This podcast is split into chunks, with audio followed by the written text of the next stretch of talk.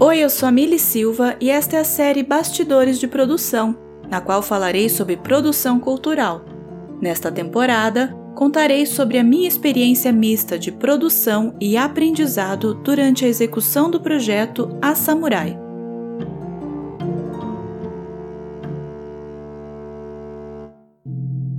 A Samurai é uma série de histórias em quadrinhos que conta a saga de Michiko, uma jovem poderosa que se torna samurai para lutar pelo sonho de encontrar sua família biológica.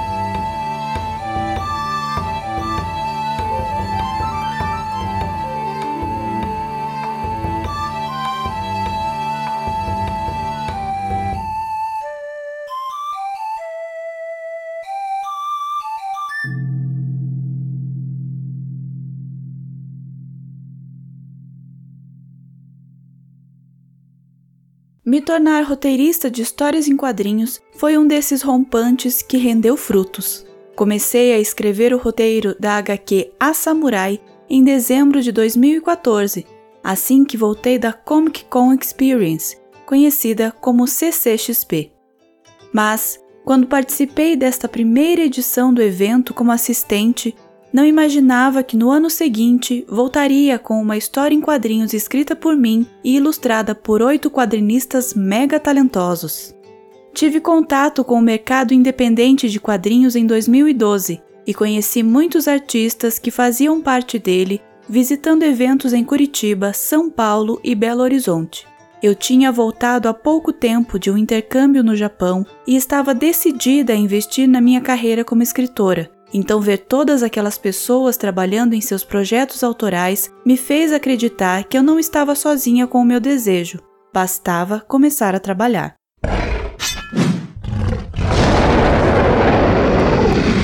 Foi nesse clima que olhei o Artist Alley da CCXP e comecei, ali mesmo, a delinear quais artistas chamaria para o meu novo projeto. Mesmo sem saber ainda sobre o que escreveria, eu sabia quem chamar, fosse por afinidade com a pessoa ou com o seu traço. Escrevi a primeira versão do roteiro em um caderno, mais ou menos um capítulo por dia.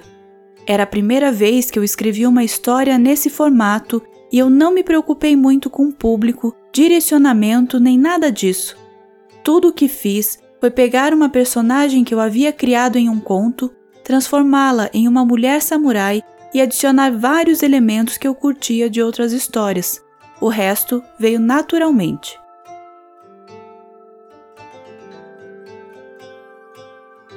É claro que houve um elemento na HQ que eu inseri desde o início do projeto de maneira bastante consciente: a homenagem ao quadrinista Cláudio Seto.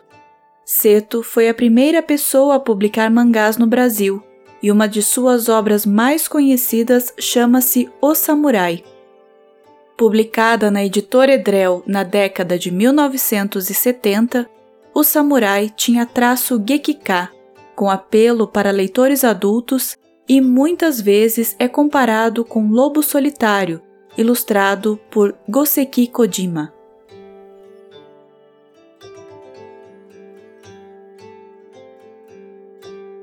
Convivi com Cláudio Seto de 2006 a 2008. Apesar de, na época, ele não trabalhar mais como quadrinista, obtive alguns bons ensinamentos do mestre, ensinamentos que são muito mais valiosos do que simplesmente como fazer quadrinhos. Mas esse é um assunto para outro momento. Por esses e por outros motivos, decidi fazer da história em quadrinhos A Samurai uma grande homenagem a Cláudio Seto. Além da temática em si, incluí outras duas referências a ele. A criação do personagem Mestre Seto, o mentor da Mitiko ao longo da jornada dela como aprendiz de samurai, e a grafia do título. O artigo O do título da história em quadrinho O Samurai, aparece dentro de uma lanterna japonesa. Então, para fazer uma referência visual direta ao design escolhido por Seto, fiz questão de colocar o artigo A do título de A Samurai também dentro de uma lanterna japonesa.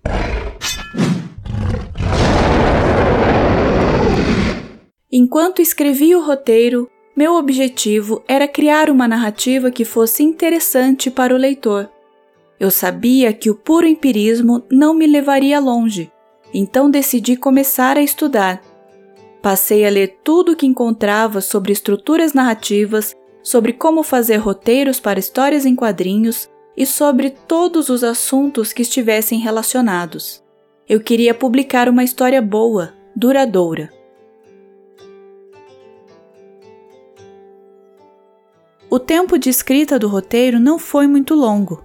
Em fevereiro eu já tinha a versão final da história em mãos e estava pronta para convidar oito ilustradores para o projeto. Escolhi chamar vários quadrinistas e não um, porque eu queria otimizar a produção. Junto disso, defini uma cor predominante para cada capítulo.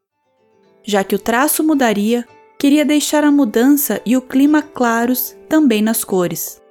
Afinal, eu estava experimentando uma nova linguagem e queria levar meu experimento a um novo nível.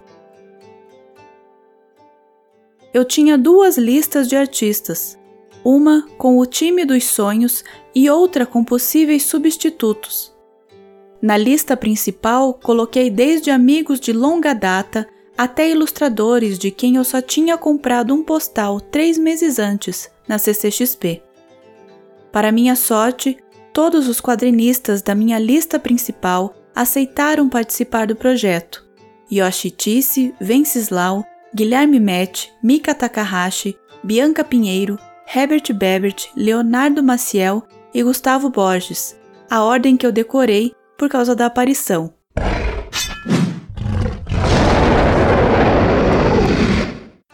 Algumas pessoas me perguntam como consegui reunir esses nomes em um mesmo projeto.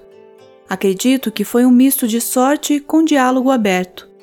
Desde o início da conversa, deixei claro que se tratava de um trabalho autoral, que nós trabalharíamos em equipe e que eu tinha um cachê bem específico e limitado para o projeto. Com o aceite dos ilustradores, outras duas perguntas surgiram: de quanto dinheiro precisaria e como consegui-lo.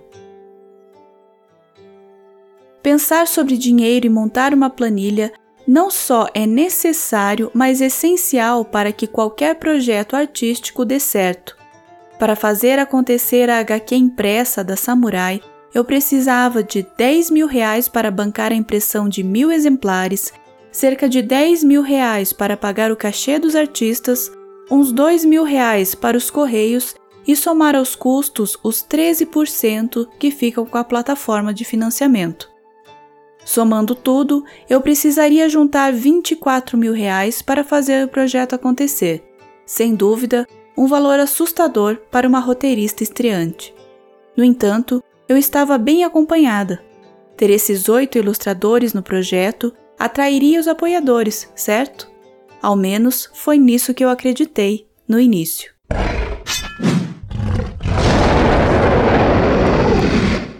A campanha entrou no ar no início de abril de 2015. Lembro-me da alegria de ver as pessoas apoiando a HQ e ali tive a certeza de que eu não era a única a apostar naquele sonho, naquele desejo de fazer surgir a história da samurai no mundo. Devo ter juntado entre 10% e 15% do valor na primeira semana, uma verdadeira felicidade. No entanto, depois disso, as coisas começaram a esfriar e minha ansiedade foi às alturas. Costumo dizer que fazer uma campanha de financiamento coletivo é como viver uma TPM constante. No mesmo dia, é preciso encarar picos de felicidade e de depressão sem perder o equilíbrio. É preciso acreditar na campanha, do primeiro ao último segundo, com a mesma empolgação a mesma energia e a mesma certeza de que tudo dará certo no final. Mas ali, durante a minha primeira campanha de quadrinhos, eu não tive maturidade para compreender isso. Aprendi, assim, meio que no susto, que a pessoa mais importante para uma campanha no Catarse é o realizador, ou seja, a pessoa que propõe o projeto e o coloca no ar. Uma boa ideia, e eu acreditava muito na minha ideia. E uma equipe maravilhosa, por si sós, não fazem campanha. Alguém precisa fazer a campanha, e esse alguém é quem está na linha de frente. Foram 55 dias de campanha até que o projeto da Samurai atingisse a meta. Quase oito semanas de incertezas, de sorteios, de eventos paralelos para juntar dinheiro, de conversar com as pessoas sobre o que é o quadrinho, de montanha russa de emoções, até que, no dia 3 de junho de 2015, a Samurai deixou o mundo das ideias para embarcar na realidade. Rever hoje como essa caminhada se deu só reforça minha crença de que as histórias nascem para ressoar ao longo do tempo. E você, ouvindo esse podcast até aqui, é a prova disso. A Samurai me dá felicidade até hoje sempre que alguém se interessa pela história e a lê, sempre que alguém a indica, sempre que alguém vem falar comigo sobre ela, sempre que a releio e me orgulho por ter levado o projeto até o fim. Desde a elaboração do roteiro até a conclusão da campanha de financiamento coletivo, foram seis meses de trabalho, e seriam necessários mais seis meses até que a Samurai chegasse aos quase 500 apoiadores do projeto. E, com uma ajudinha da sorte, ela chegaria a muito mais leitores do que eu esperava.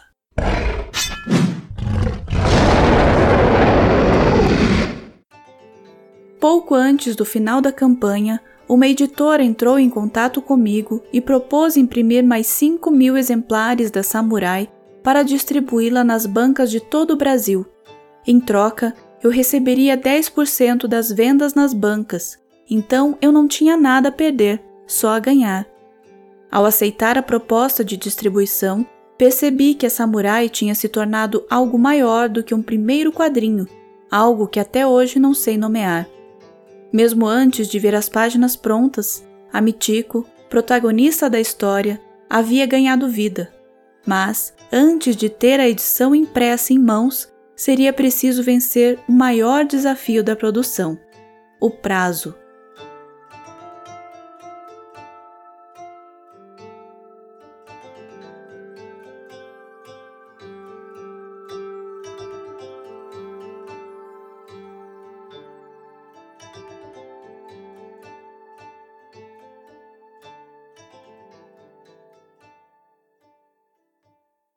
No próximo episódio de Bastidores de Produção, antes da Samurai, eu nunca tinha sequer me imaginado escrevendo histórias em quadrinhos.